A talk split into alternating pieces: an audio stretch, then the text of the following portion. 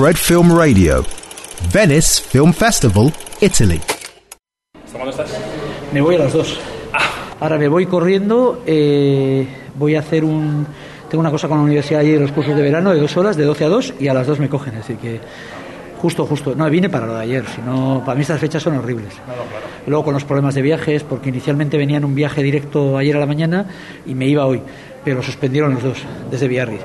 Entonces tuve que dormir en París antes de ayer y ahora tengo que ir a Barcelona, pasar allí 2 o 3 horas, luego a Bilbao y voy a llegar a casa a la 1:00 de la mañana, saliendo a las 2 del hotel. Fred Film Radio, soy David Marcos, estamos en la edición número 77 de la Mostra de Cine de Venecia y estamos acompañados por una de las personas que ayer participó en la rueda de prensa, digamos, inaugural del festival, uno de los 8 directores de festivales europeos que firmaron ese comunicado, ese manifiesto de apoyo al cine, de apoyo a las salas y de, digamos, de reapertura del sector. El director del Festival de San Sebastián, José Luis Rebordinos, ¿qué tal? Buenos días. Muy bien, muy a gusto aquí en Venecia, aunque sea solo por unas horas. Efectivamente. Claro, bueno, luego te preguntaré por cómo llevas tu negociado, que también estás ahí en capilla, pero vamos, hablemos de la apertura de Venecia. Estar aquí ya es una gran noticia, ¿no?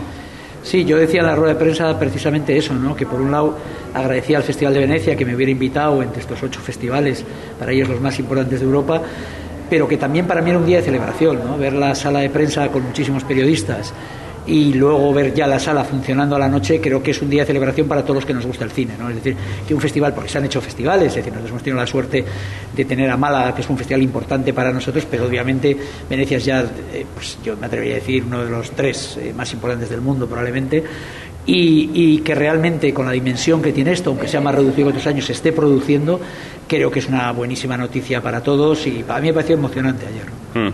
Ayer hubo mensajes múltiples por parte de vuestra, de los directores, por parte de Alberto Barbera, por parte de Kate Blanchett, presidenta del jurado, sobre la importancia de que después de 6 meses abandonados al monocultivo del streaming, decía Kate Blanchett, apostemos por la reapertura de las salas. ¿Es el objetivo del sector ahora mismo no dejar morir esa parte del entramado? Sí, ayer hubo 2 discursos preciosos, el de Kate Blanchett y el de Tilda Swinton, que a mí me parecieron maravillosos los 2, son 2 personalidades increíbles.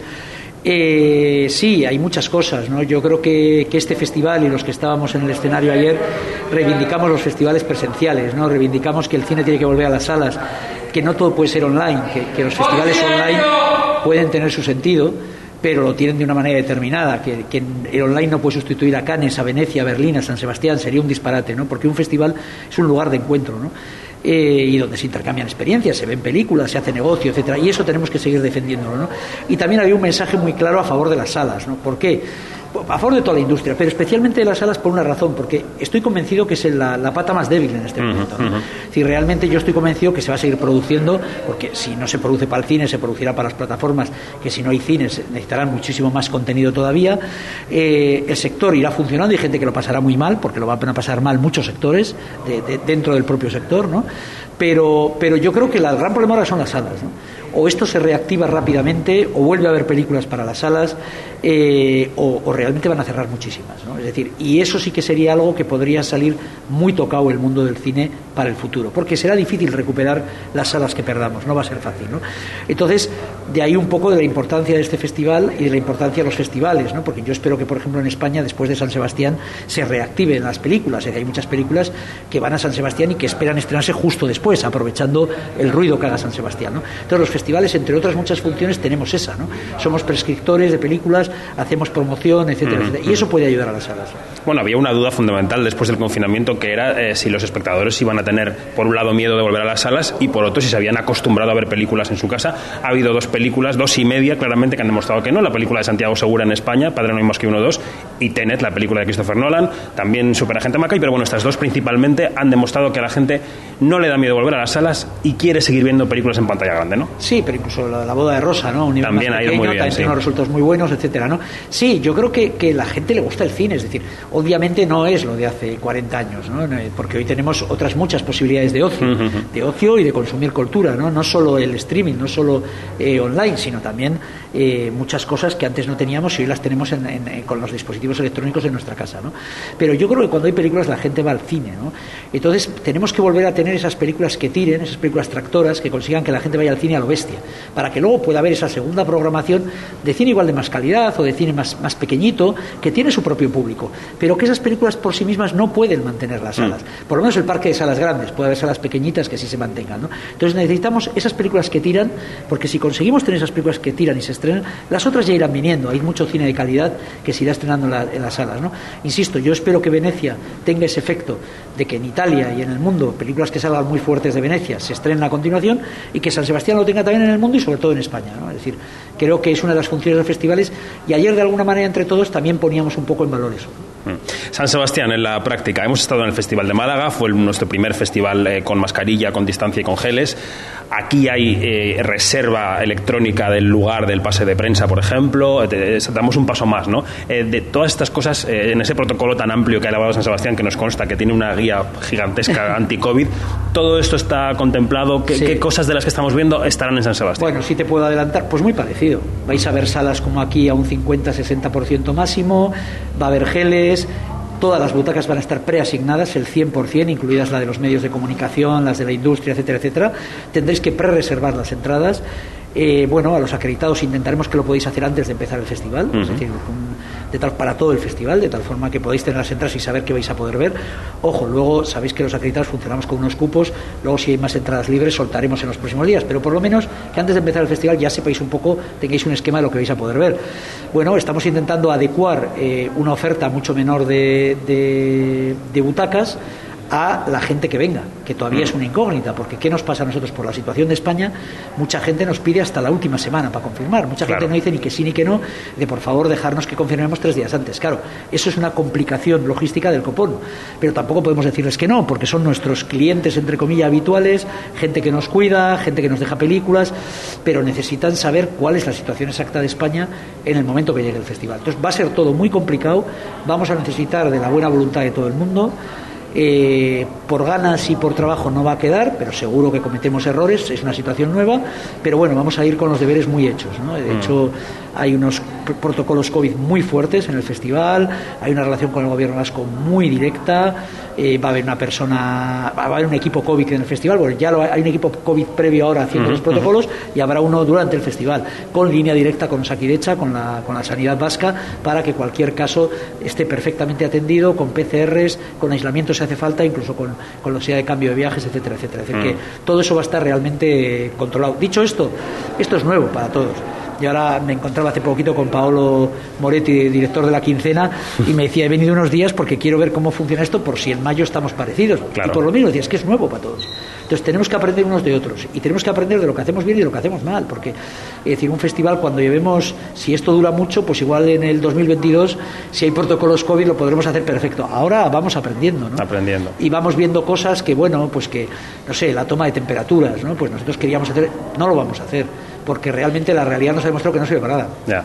Y hemos hablado con especialistas. Que no es un indicador fiable para... Bueno, para es que esto. Yo te digo, me lo han hecho. Es decir, como vamos preguntando todo, te dicen 36,3. Y dices, ¿me puedes volver a medir? 35,4. No, aseguro que es de traca. Lo de la medición de temperaturas es de traca, ¿no?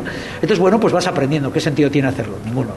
Aparte hay gente que discute si es algo que se debería poder hacer o no, legalmente. Bueno, pues no nos sirve. Ahora hay otras cosas que sí, claro. El alejamiento, la mascarilla, diferentes tipos de mascarilla. Por ejemplo, cuando vayamos a una serie de más de 4 horas, exigiremos la mascarilla, no solo la quirúrgica, sino la otra que dura 4 horas precisamente, ¿no? Claro. Bueno, todo eso pues son cosas que algunas se nos pasarán, pues otras, en colaboración con el gobierno vasco, vamos trabajando y vamos llegando a cómo lo deberíamos hacer, ¿no? Por ejemplo, a mí me sorprende, aquí en Venecia, yo ayer asistí a una cena de 250 personas. Es decir, yo en San Sebastián no puedo hacer nada por encima de 60. No, claro. De hecho, no vamos a hacer ni cenas ni no vamos a hacer nada que tenga que ver con fiestas. Lo hemos anulado todo, incluso la zona VIP, que la hemos mantenido hasta el final, pero no nos lo recomiendan, ¿no? Vamos a primar la seguridad sobre todo, insisto. Está luego bien, está bien. Acertaremos o no, pero esa es la idea. Alberto Barbera decía ayer en la inauguración, he recibido muchas preguntas en los últimos días acerca de si era conveniente mantener la muestra y no cancelarla. Convendrás conmigo en que estamos en un punto en el que el sector ha decidido tirar hacia adelante con toda la seguridad Yo, evidentemente, el mensaje que va a lanzar aquí José Luis Rebordinos es San Sebastián se va a hacer y se va a hacer seguro, lo sé, pero seguro no hay nada, ¿eh? Hay un punto de no retorno, es decir, igual que Málaga se canceló 3 días antes de ocurrir en marzo, que era otra situación completamente distinta, ¿hay un punto de no retorno?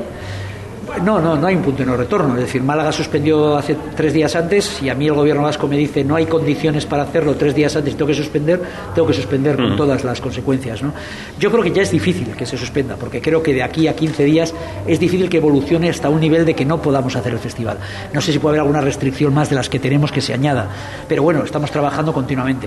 Yo hay una cosa que tengo clara, y lo he dicho desde el comienzo.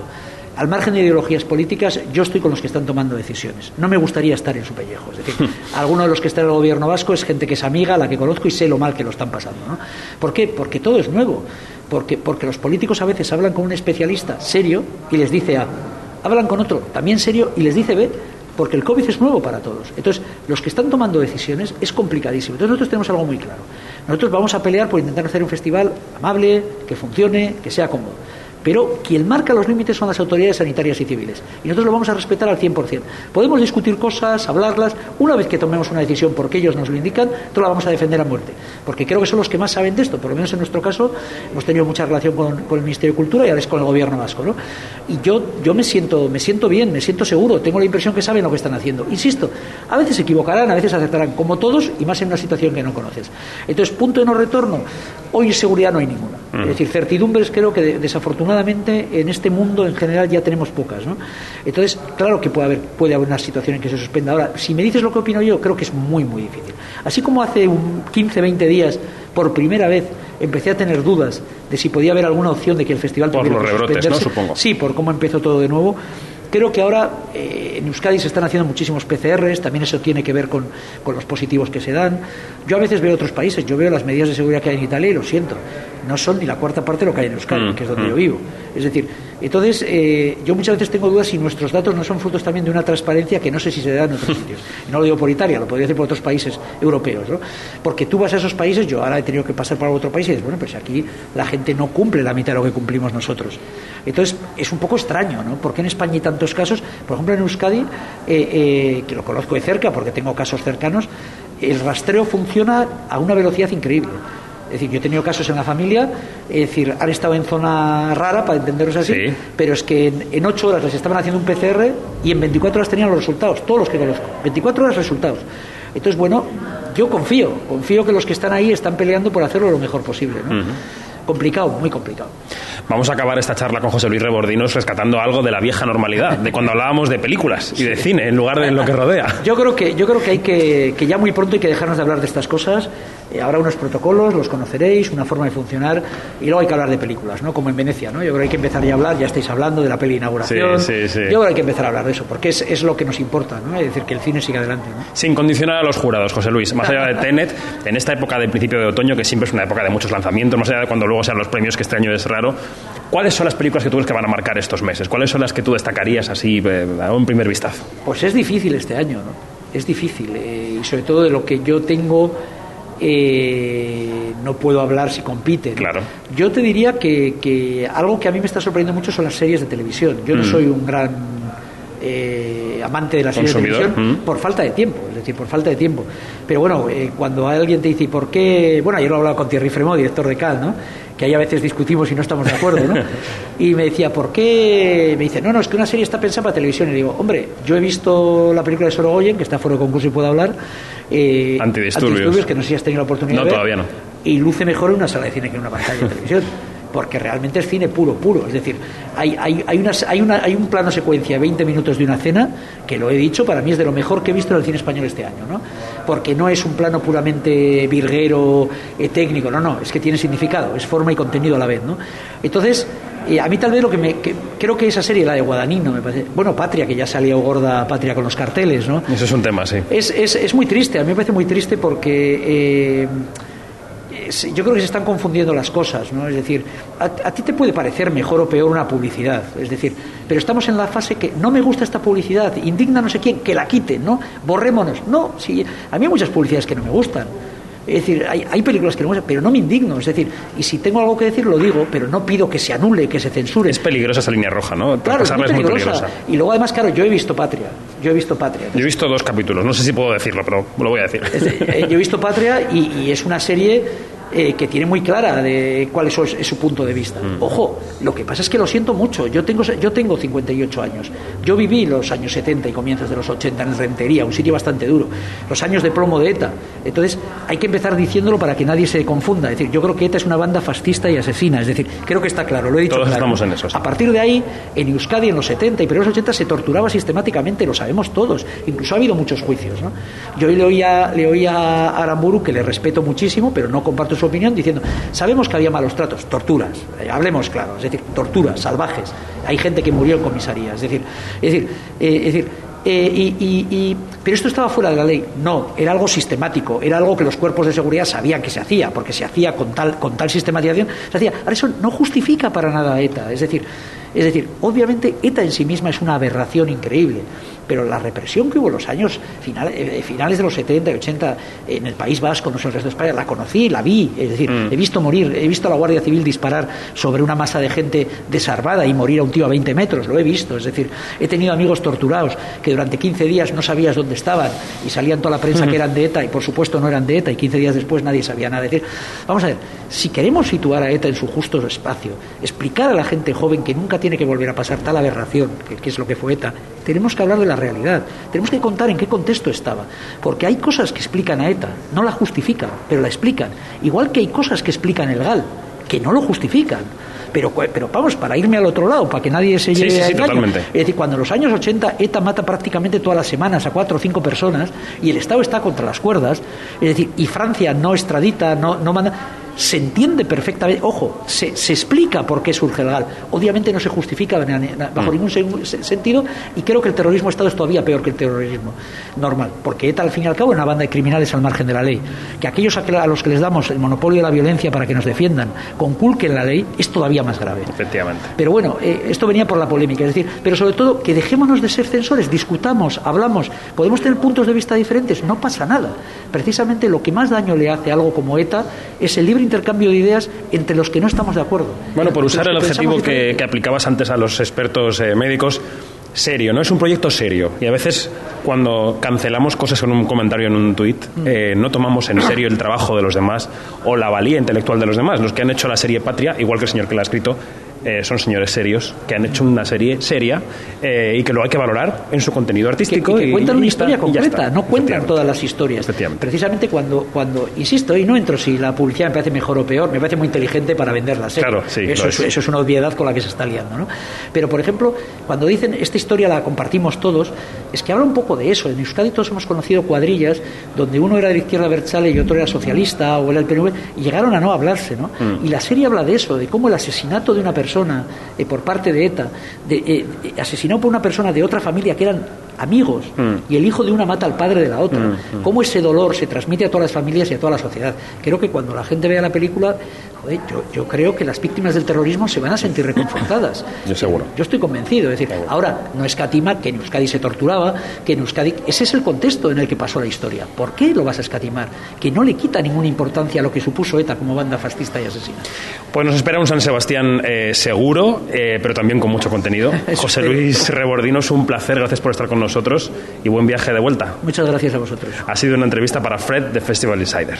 Fred Film Radio, 24/7 on Fred.fm and smartphone apps.